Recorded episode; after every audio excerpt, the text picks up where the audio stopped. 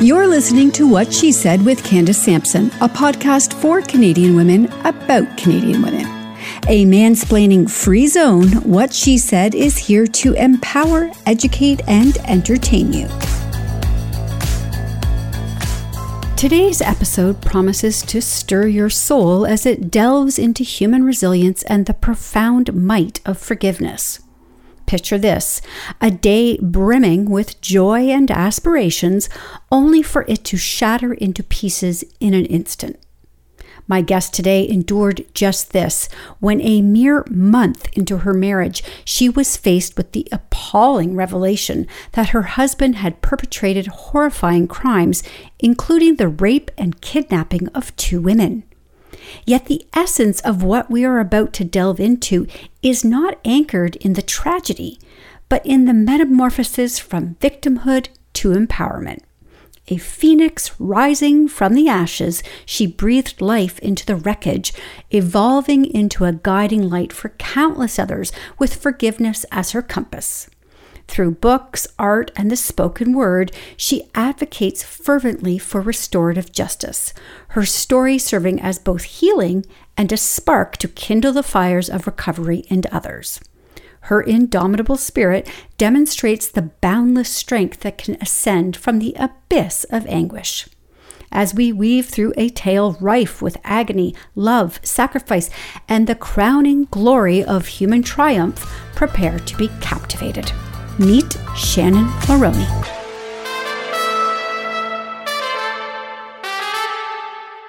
Hi, Shannon. Thank you so much for joining me today. Hi, Candace. Thanks for having me. It's funny because we're, you know, we're recording this podcast today, but we're meeting in real life tomorrow, which feels a little backwards. I think it's just the new world order. so, can you start by giving us an overview of your personal story and how it led you to become a trauma therapist? Sure. Yeah, I was actually a high school counselor um, in 2005 and had been for a couple of years, and and very often worked with youth at risk, youth in the justice system, and so on. Uh, youth who had experienced trauma. Um, but I uh, really the direction of my work took a, a big shift when I experienced my own personal trauma uh, that and that all, and also involvement in the justice system. So I had just turned 30 in uh, September of 2005. Uh, married uh, my someone who I would say was a soulmate, Jason. Uh, on Thanksgiving weekend, we were very grateful for our lives. Jason had a difficult past history. He had committed a serious offense as a teenager, uh, served time in a prison, and had been living safely and successfully out in the community for several years when I met him. And I became uh, the closest part of his amazing second chance at life. So when we got married, we had a lot of reverence for um, for his past and what he had done, and also a view toward the future, and so much support from family, friends, and community. And most of all, we just had a wonderful, wonderful relationship.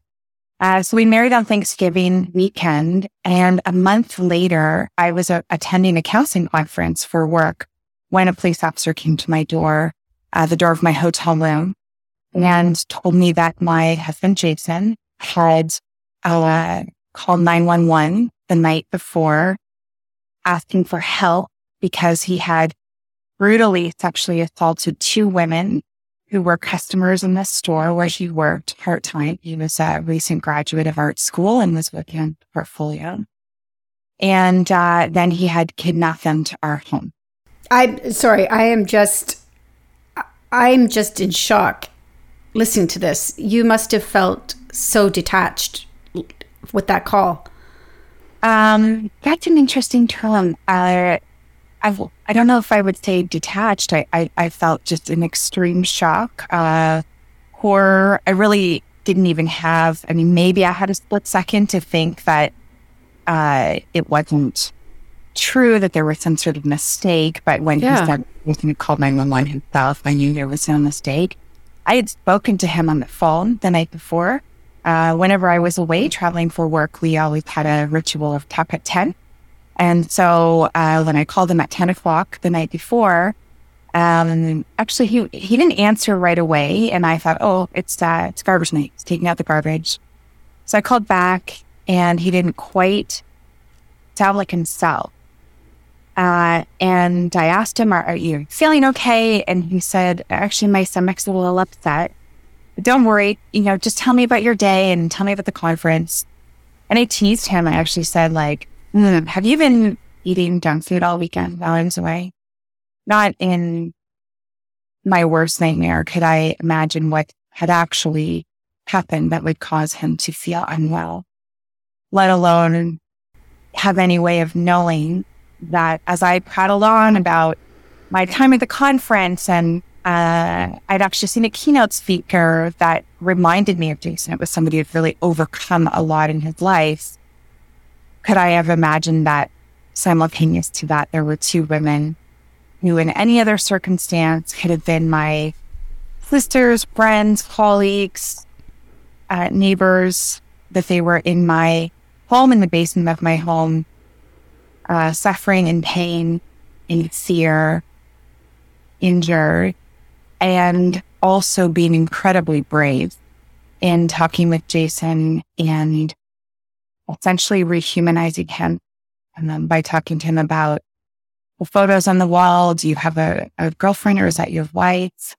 With artwork and so on, to the point that he was able to actually apologize to them and go to a, local a payphone close by and make that 911 call. Uh, and um, that happened also after after I spoke with him. So I think we all played a role. Then uh, the victims, you know, bravely and, and knowing what was going on in me unwittingly just by calling and I think playing a, a piece as as Jason later told me and grounding him and bringing him back to reality and back to them. So you get this call from the police. I mean, you must have just felt like you were outside of your body getting this call. I can't imagine how you, you would have felt. What happens next? So, actually, in person, that the police, uh, the officer was at in my hotel room. Like, oh, okay. I was at this conference. So, um, you know, really in that moment uh, with the police officer there, and he was so kind, and he he waited with me. I he first asked me to call the sergeant up in Peterborough uh, to understand more fully because this officer was from the Toronto Police Force. Uh, we lived in Peterborough, but I was in Toronto so conference, and um, so I needed to call the the sergeant. Couldn't tell me very much, but he said we need you to come back right away. We need to interview you. Um, and so then my next call was to my parents uh, my mom is a retired kindergarten teacher. She has that lovely voice. She answered the phone. Hi, Shan. How's the conference going? I said, get dad on the phone. Uh, something terrible has happened. And I remember, you know, when they came, the police officer waited with me. And, you know, I remember saying to him, because I was still the counselor, you know, I, I that was my role that I was used to.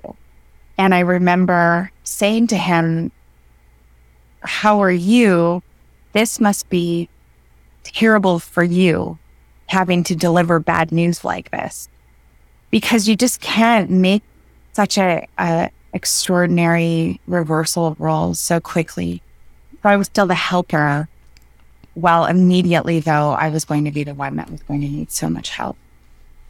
And uh, I looked out the window I had, I saw the airport and it was like the whole world was still continuing to move. Planes were landing. There was morning traffic, but my world had said, come to a, a sudden and crashing halt. Uh, and I had an image come to mind as though a stone had flown up and, and hit that, hit a windscreen, hit the window actually of the hotel where I was. And I watched it with that same helplessness that happens when that stone hits your windscreen. And you just have a second to think, you know, maybe the whole thing won't crack. And then you just watch that violent snaking as everything shatters. And that was the image that I had in my mind. Uh, and that image eventually came to be on the front cover of the book that I wrote a few years later called Through the Glass, which really, exa- you know, it is uh, a, a double entendre in a way that it, it speaks to that shattered glass, that broken glass, and my journey to make some sort of mosaic out of that. Uh, and also uh, refers to conversations I then had in the coming days and weeks and months with Jason through Prison Glass. Uh, because I, he's the only one who had answers to, to the questions that I had. How could you do this? Why, why? What was going through your mind? Why didn't you tell me something was going wrong? And, um, it was just so critical to have to be able to have those conversations and and um, it played a big role actually in my healing process and also led me to advocate for restorative justice, which really is that victim offender dialogue. So, from the time that this happened, then to the time of you becoming a trauma therapist, what was the time frame of that? Oh well, um, I uh, you know what happened immediately after those crimes is I went from that the first day or you know the day before where I was a respected educator, guidance counselor, and homeowner, newlywed, volunteer in my community, all those you know, positive and, and bad titles. To the next day being the wife of a sex offender, having my house on the front page of the paper, the title "Monster Appears in Court," uh, and bearing the burden of uh, horrific stigma and judgment by many, not by all.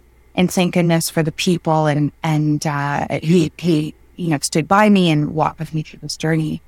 Um, one of the worst things, if not, you know, there were so many terrible things that happened in the ripple effect of violent crime.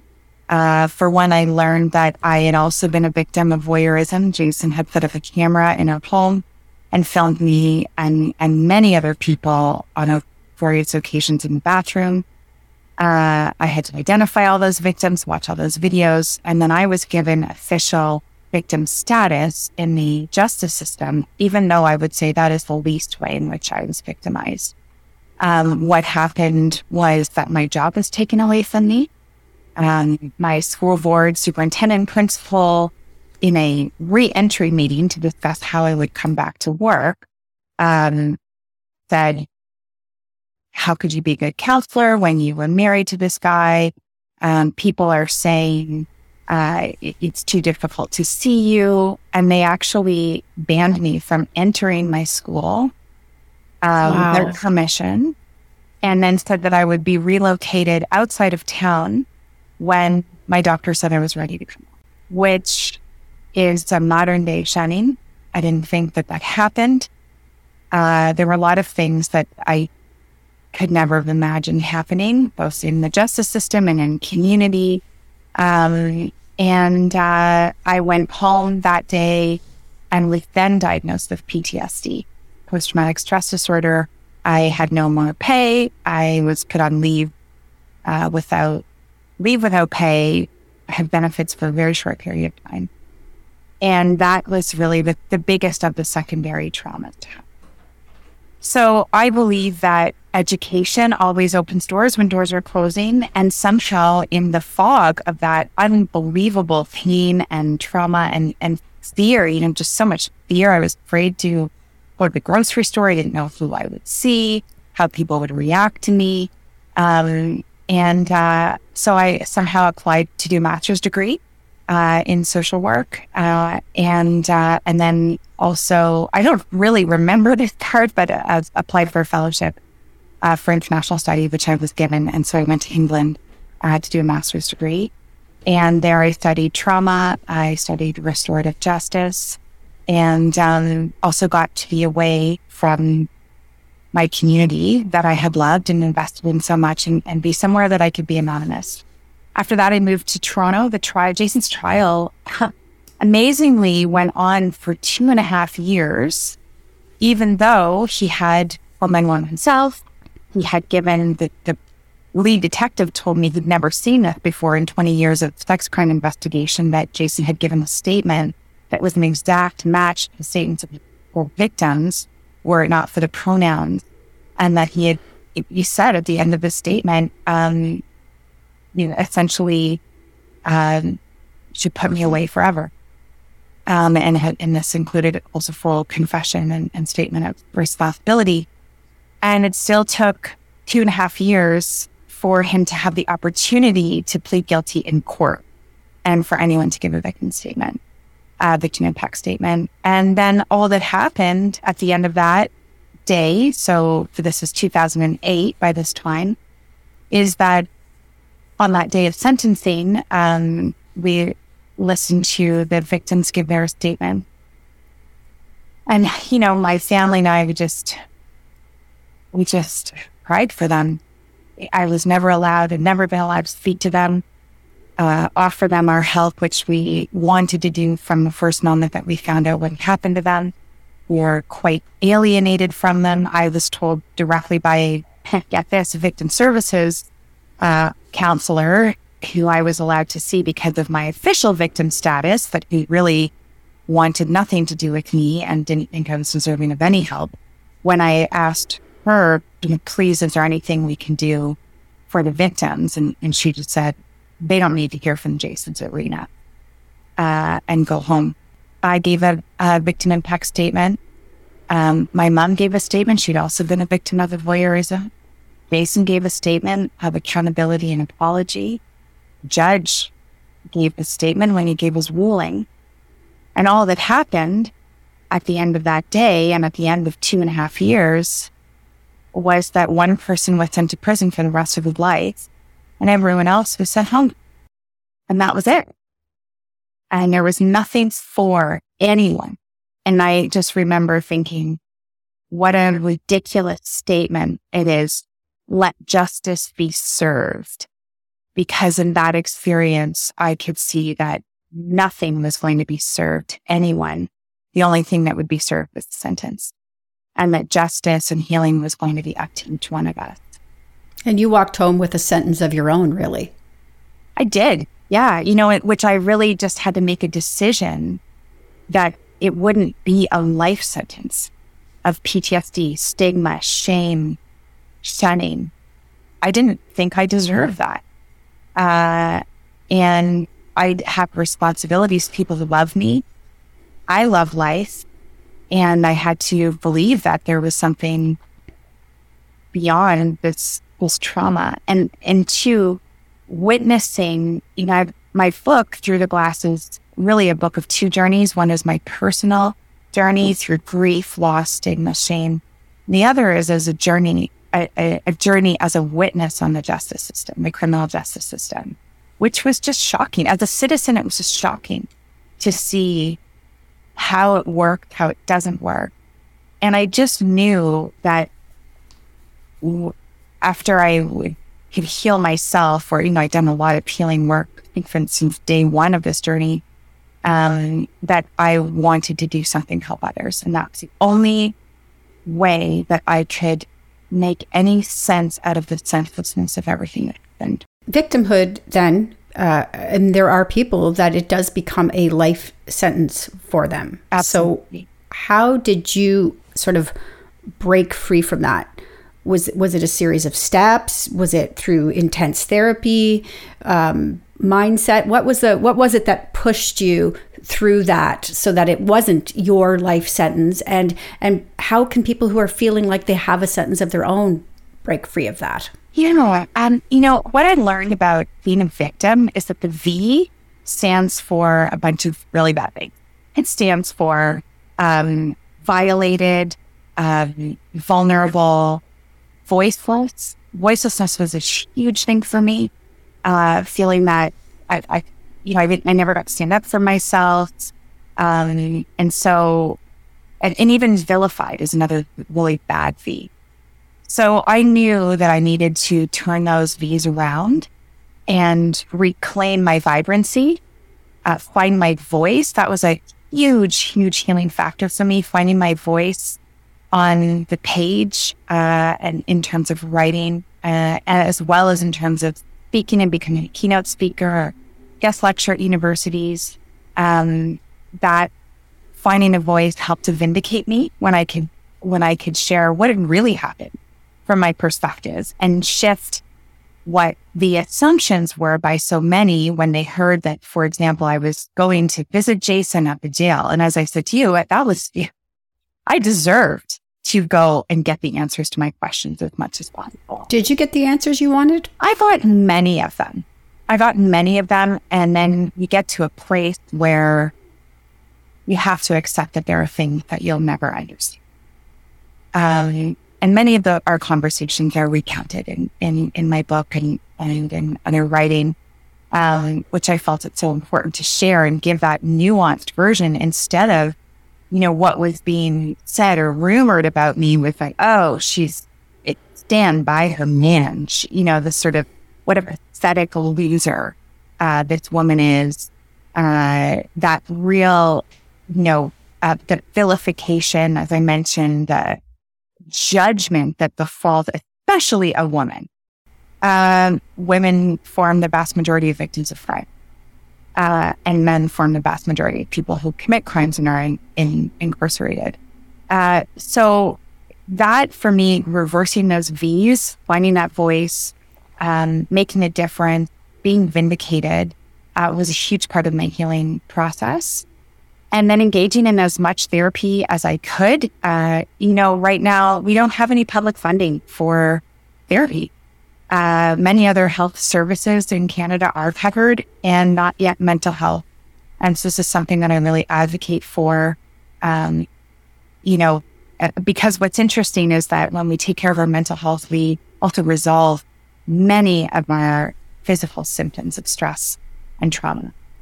Um, so uh, I did whatever I could. I had a wonderful family doctor uh, who really became my main therapist, and I, I still see her uh, a few times a year because even when you get your PTSD well into remission through all of these things, she actually had me do art therapy. She offered me two different prescriptions. She offered me antidepressants uh, or um, canvases on which I could try to express outwardly what I'd gone through uh, which was a wonderful. I took that prescription because um, I wanted to look through the worst um, and come out the other side and try to create something beautiful from something so awful.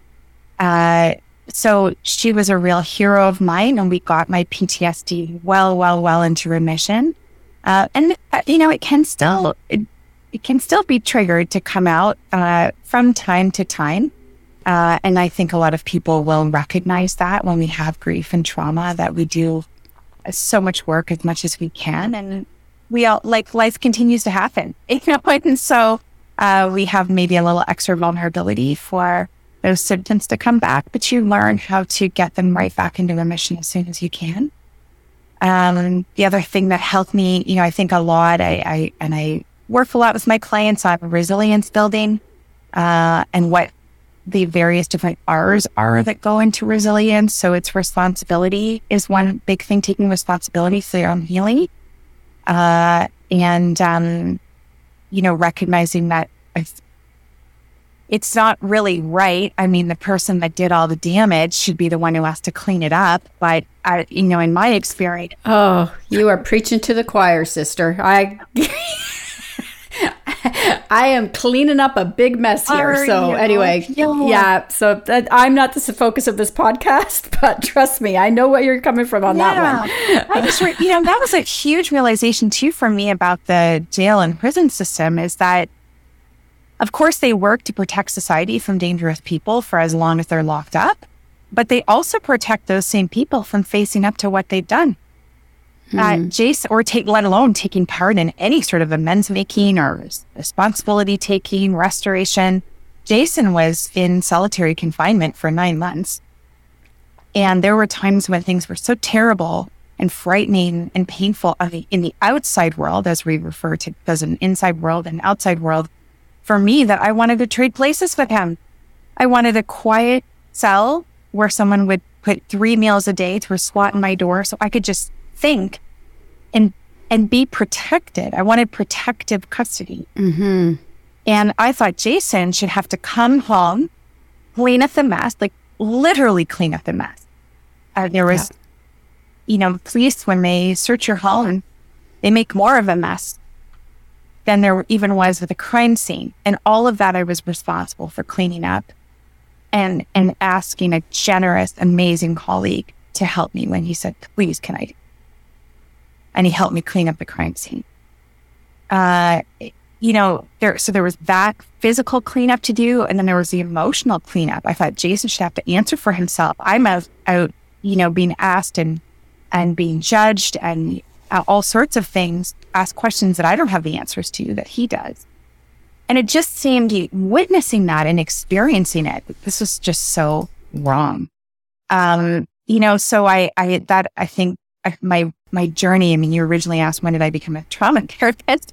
As a really, you know, a building path. I counsel a lot of people. Once my story went public, I just heard from hundreds, thousands of people that have been through either something similar, family members of people who offend, uh, victims of crime, uh, you know, just people who want to know that whatever they've gone through, if I could get through what I was getting through, they could get through what they want to get through. Um, and did a lot of counseling. Um, I developed a workshop um, with uh, a close friend and colleague of mine whose husband had been murdered. And uh, we called our, our workshop the F word on exploring forgiveness and what it means and what it doesn't mean. We traveled across this country and even internationally to help people explore uh, that new and what is my favorite F word. I like the other one too. I'm not going to lie. Well, I, that is my favorite F word, but um, I have a lot of favorite F words, but uh, forgiveness was not one. And I think people hearing your story for the first time today who are listening to this are probably surprised to hear that forgiveness is a huge theme in your mm. work. so, yeah, it's pretty controversial. It well, it is, I think, because forgiveness is is hard to give to somebody that's wronged you. So, what role did it play in your healing journey? And why is it so important for victims to to embrace that F word? Yeah, I think, you know, the first thing I want to say is that I have never and will never forgive what Jason did. These crimes are unforgivable. The human being behind the horror is forgivable. I was very fortunate. Jason made forgiveness a lot easier for me because he was so accountable uh, and so remorseful and so apologetic. Uh, he even became the first person in Canada to accept the dangerous offender designation without a separate sentencing hearing as a way of uh, showing his his highest level of accountability by keeping himself in prison for the rest of his life. And we don't always have that. We don't always have people who are sorry for what they did to us. My school board, I tried to engage them in a sort of dialogue. I wanted healing from that because the repercussions of having been so stigmatized, as well as even the financial repercussions on me, uh, going from having a salary, being a homeowner, to to living on a tiny amount of employment insurance and and all sorts of things. They had no remorse, no accountability, totally unwilling to have dialogue with me, and it really, um, in, in that case, like it, I had to find what I call abstract forgiveness, which is forgiving someone or an institution or an organization that isn't sorry, that doesn't know what they did, that doesn't know the impact, that won't engage in dialogue. And I, I found that harder. Um, but the thing that I, you know, know most or learned most about forgiveness is that, you know, people do criticize it. Sometimes they say, well, that's letting someone off the hook or that's being a pushover. I know that forgiveness can help uh, set boundaries close a relationship just as much as it can reopen one or help a relationship take a new shape. Um, and I also know that forgiveness does let someone off. Um, it's the person that offers it. And in the end, you know, even though at one point I offered my forgiveness to Jason, which he was unable to accept, I don't know that he has even now, 18 years later. Um, but in offering that gift to him, it was really the greatest gift I could have given myself because it was a way I, I found if, if you picture, you know, being on a hook, like a, like a fish on a hook, you know, who is in charge? Who's in charge of you? It's whatever you're hooked on, the anger, resentment, rage, blame, all those things.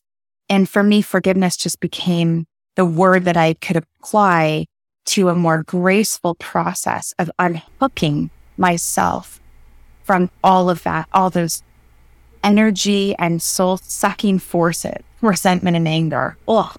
So you and can still you can still forgive somebody and demand accountability. Oh, absolutely. These things for me go absolutely hand in hand. Absolutely. Yeah. Um, and you may never get the accountability, right? But you can still find the forgiveness, right? And then in, in it's it's letting it's it's opening up options for yourself. I mean, the thing about being a victim or being really harmed or whatever word you want to use is that someone has taken control of our lives without our permission. And so the healing process becomes about getting the reins of life back in our own hands. And so when we forgive someone, that's that's a choice that we have.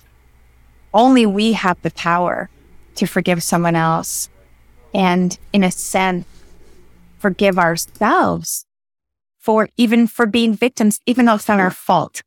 You know, uh, we often associate forgiveness with fault, but it's so much uh, more nuanced than that because and in with my clients that I work with, most of whom are, have been victims of crime, victims of violent crime.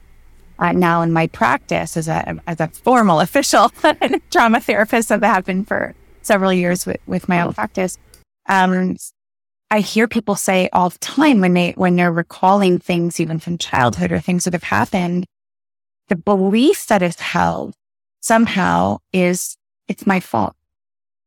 Um, yeah. I was weak. I should have known better. I was naive. I, you know, shouldn't have been in that place at that time.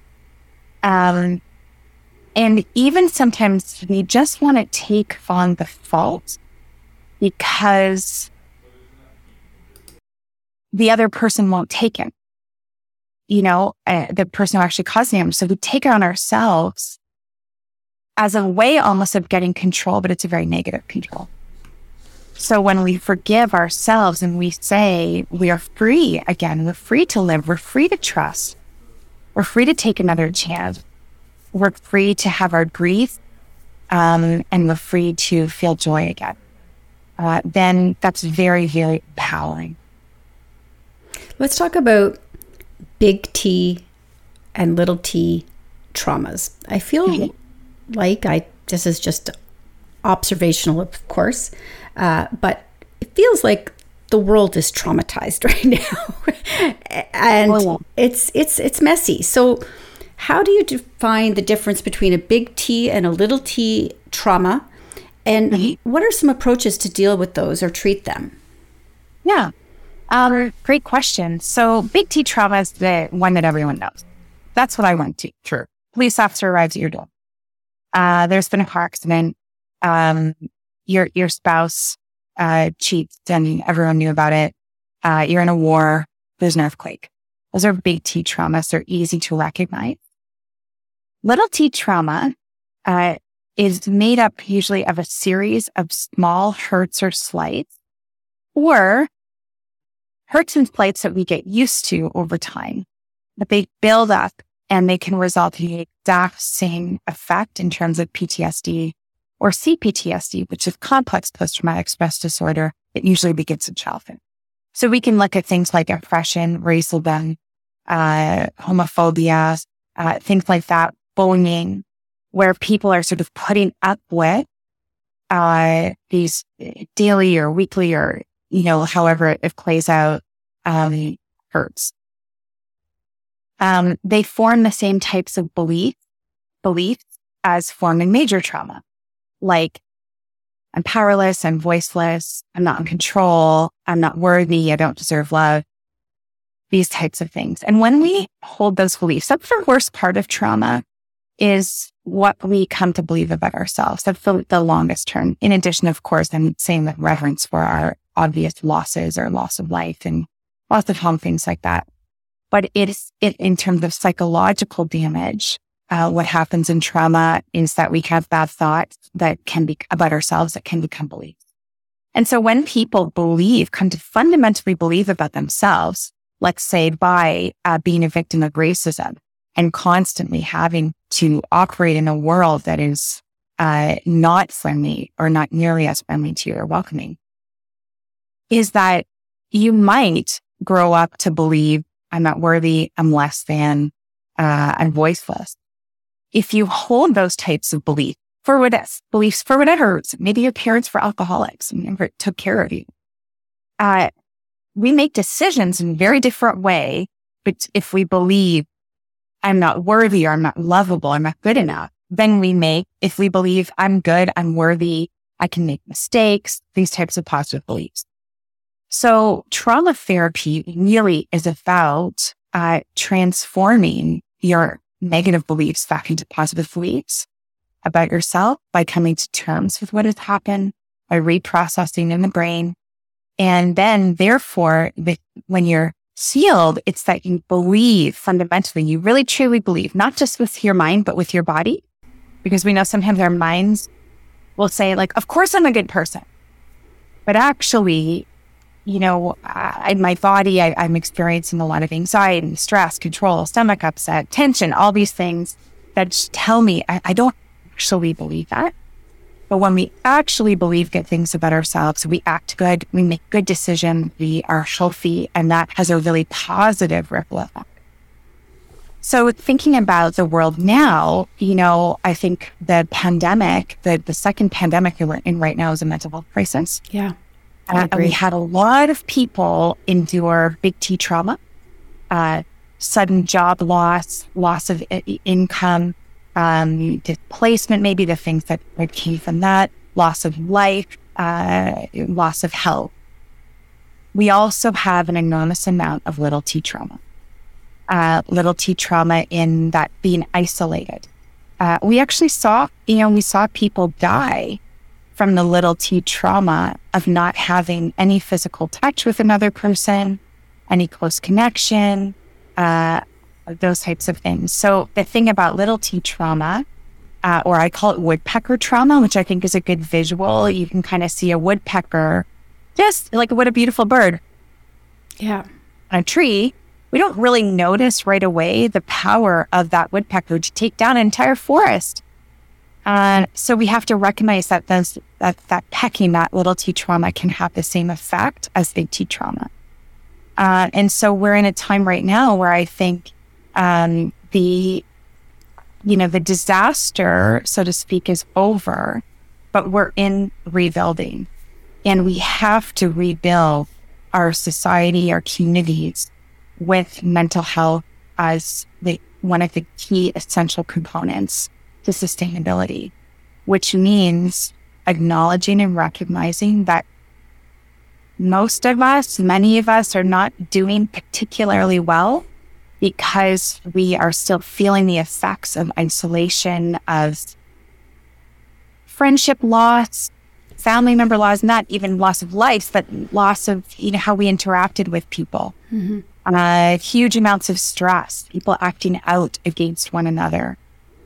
And now we're coming back into society and it looks largely the same, but it doesn't feel the same. We are not the same as we were before the pandemic. Absolutely. I, I, I couldn't agree with you more. Uh, it's, it's amazing to me that we're not, our government is not putting, putting more focus on mental health. It's shameful. And, and to, to even find a therapist is is very difficult uh, right now for people. And I realize that there are options with online, yeah, uh, and you know, but that's not the same to me. I, I you know, I know that I, I think it's a good option if it's the only option available, but it is not the same as connecting with a therapist in person. Yeah, you're right. I mean, I would say, like for online therapy, uh, many of us just I, I, actually did online therapy prior to this because of my specialization in working with people whose family members have pandemic clients all over the world. Um, but most of us, I think, really work very hard to uh, increase our skills. Um, it, I can provide, for example, EMDR therapy, eye movement desensitization, reprocessing therapy online to the same level of effectiveness. And what is so good about uh, being able to access online therapy is you really can, it's like a home visit, like a fashion home visit, um, which is good when you right. can't get out of your home, when you have limited time, when you live in a remote place. If you're looking for a specialist like me and you live in a small community, or you live in a small community where you happen to know all the therapists, or they're your aunts and uncles, you know, it's uh, so there's really, really, really good things about online therapy. In person therapy is incredible you know, just because it, and I, and I love, you know, now having more uh, people, Toronto based people anyway, coming in person. Um, because there's something about, first of all, leaving your house. That's a good thing. I was just going to say that for, I was literally going to say, for me, it is the whole process of it. It's get leaving the house, going to, you know, to a designated place to sort of have that safe space to share and discuss and then you leave again. And you leave feeling usually you leave feeling better because you you know you've got a plan now you've talked through some things you've worked through something so i love that you said even the process of going because that yeah. is how i feel yeah you know, it's interesting. I just um, moved out of my home office. I had a beautiful home studio in my my Toronto detached Toronto garage. I remade, fortunately, before the pandemic into a four season studio. Um, but I just moved to an outside of office because I also need to have some separation between right. my work as a trauma therapist and you know going home to my families. And some of the, the work I do is pretty high profile right now. For example, on the Peter Nygard investigation, and that we just it's just nice to have a you know, a little bit separation. But the whole process of taking that time for yourself, even when you're going home from therapy or going back to your office, you have a little bit of a commute time. Yep. Um, and what, what I like to say to people or to people who are listening now about therapy is that, I mean, people often ask me, gosh, isn't it, your work must be so depressing, you know, like you're yeah. dealing mm-hmm. horrible mm-hmm. stuff. And I just say, actually, no, because everyone who walks through my door or appears on my screen are all they're all very brave humans who have said, "I'm gonna I'm gonna clean out the junk drawer of my life." Mm-hmm. And that's what I kind of liken it to. Is we all have a junk drawer in our house. We stuff things in there. It's uh, we'll just put that there for now. Uh, as long as we can close the drawer, for the most part, we're okay. We're still functioning. But every time we open it, the stress, the strain, the oh, the, the overwhelm happens. And it's so great to have someone who can help you sort through and reorganize your junk drawer. And that's what therapists do. That's what we are. That you know, on a on a home visit. I actually, when I was writing my second book, which, which is the story of a human trafficking survivor, it's Nagy, I um I mean, there's there's no worse income than being a best-selling author in Canada. I'll just say that. Um, so I operated a, a side hustle of a home organization stage, you know, with that because I love design, I love fashion. All my work really is so gritty. so I have these pretty pastimes. And uh, it was like a home visit, and I could actually see how therapeutic it is when I would help, literally help people open up the junk drawer. We're going to go through this. Yeah. And so in therapy, you're doing the same thing, um, and it has it often feels worse before it feels better because mm-hmm. if you just picture, you pull out that drawer in your kitchen cabinet or, or your kitchen island, your desk drawer, and you dump it all on the counter. Well, now it's bigger than ever. Mm-hmm. You know, now, at least when it was in the drawer, you could sort of close it. Now there it is. It's all right. laid there. Um, but the process of therapy then is to really look through that stuff and find out what really just needs to be thrown away? What is just garbage that, you know, we just need to throw away? What can be repaired? What can find a place? And what, what are the things, the treasures in there that you forgot you had? And that's a beautiful part of trauma therapy is when we realize we have treasures. We have aspects of ourselves and our personalities that maybe have been clouded or have been damaged by what we've been through. And when you take those things out and shine them up because you're getting rid of other things, uh, it just becomes such a wonderful way to then operate in the world, in your family, in your relationships with an organized quote unquote junk drawer or treasure chest. I love uh, that analogy. Yeah. You just feel that you can handle things a lot better. And so, what I want to say to people listening is uh, it is hard to find a therapist right now. I know I have a long waiting list. I just brought on and I'm bringing on a new therapist into my practice. I recruit them out of other places where they're working so they can be in private practice because private practice therapists, we, um, you know, really put a huge emphasis on training and, and uh, specialization. Um, but if you can find a therapist or get yourself on a waiting list as soon as you can um, for when the time comes, just know that at the beginning, you might feel a little worse uh, about everything that's in your mind, your life experiences, but you'll feel better by having uh, uh, someone to hold your hand through that process, someone to companion you and guide you uh, with with soft skills as well as the hard skills of understanding brain science and how things work. You're you're you're incredible. I literally cannot wait to meet you in real life tomorrow. uh, your story, uh, you know, people can't see me, but my jaws was on the ground, I think, for most of it. That's just incredible. So I can't thank you enough for being so open and sharing this with people and sharing your story because it helps when you talk about, you know, what you go through. It helps somebody else understand that they can they can make it as well. Yeah. Absolutely. Well, thank you so much for giving me this opportunity. Okay, we're going to put all of the links so people can find you and find your book and and uh, read all about this and and maybe hopefully if they're in Toronto meet you for therapy. So thank you so much for joining me today, Shannon. Thanks, Candace. If you liked today's episode, please take a moment to share it with others. Also, be sure to subscribe to What She Said Talk with Candace Sampson on your favorite podcast provider. Stay up to date with my newsletter by signing up at whatshesaidtalk.com and be sure to follow on social at What She Said Talk on Facebook, Instagram, and Twitter for videos of these interviews and more. You can also catch me on TikTok at Candace Said. Finally, you can catch What She Said on the radio weekly in Toronto, Ottawa, and Surrey.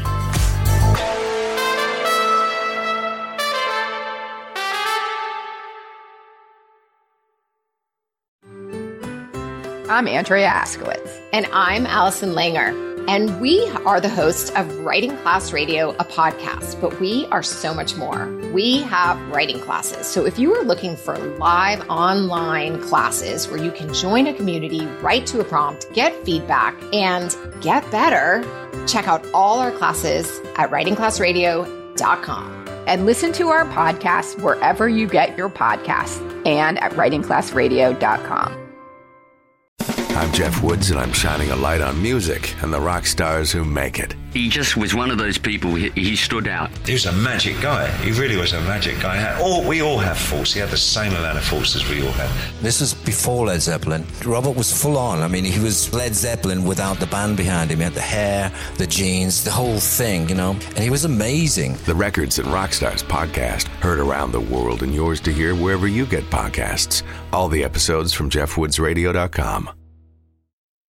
Another Sound Off Media Company podcast.